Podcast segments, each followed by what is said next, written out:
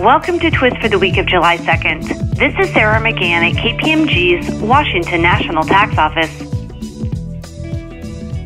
The Appellate Tax Board recently held that the taxpayer was a manufacturing corporation required to use single sales factor apportionment for the tax years at issue. At issue in the case was whether the taxpayer, a California-based company that created, drafted, planned, and designed blueprints for footwear products that were sent offshore to third parties for production, qualified as a manufacturer. The taxpayer did not own any manufacturing facilities, but handled all aspects of the footwear design process. It provided the contract manufacturers with so-called tech packs, which contained detailed information about each footwear item, including drawings, materials, precise measurements of the features and colors.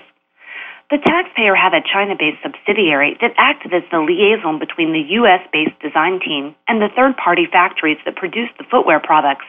However, the taxpayer's U.S.-based employees were heavily involved in the entire process. The board ruled that the taxpayer was engaged in manufacturing because its activities throughout the process of design to ultimate production constituted transformation of raw materials into a new product.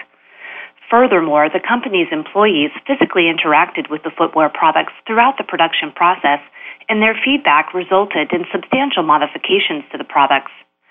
The board noted that in earlier cases, processes which themselves do not yield a finished product have nonetheless been found to constitute manufacturing, so long as they constitute an essential and integral part of a total manufacturing process. The taxpayer attempted to distinguish its activities from those of the taxpayers in these cases by asserting that it created nothing that was either physically useful in the ultimate manufacture of footwear or that had a tangible application in the manufacturing process.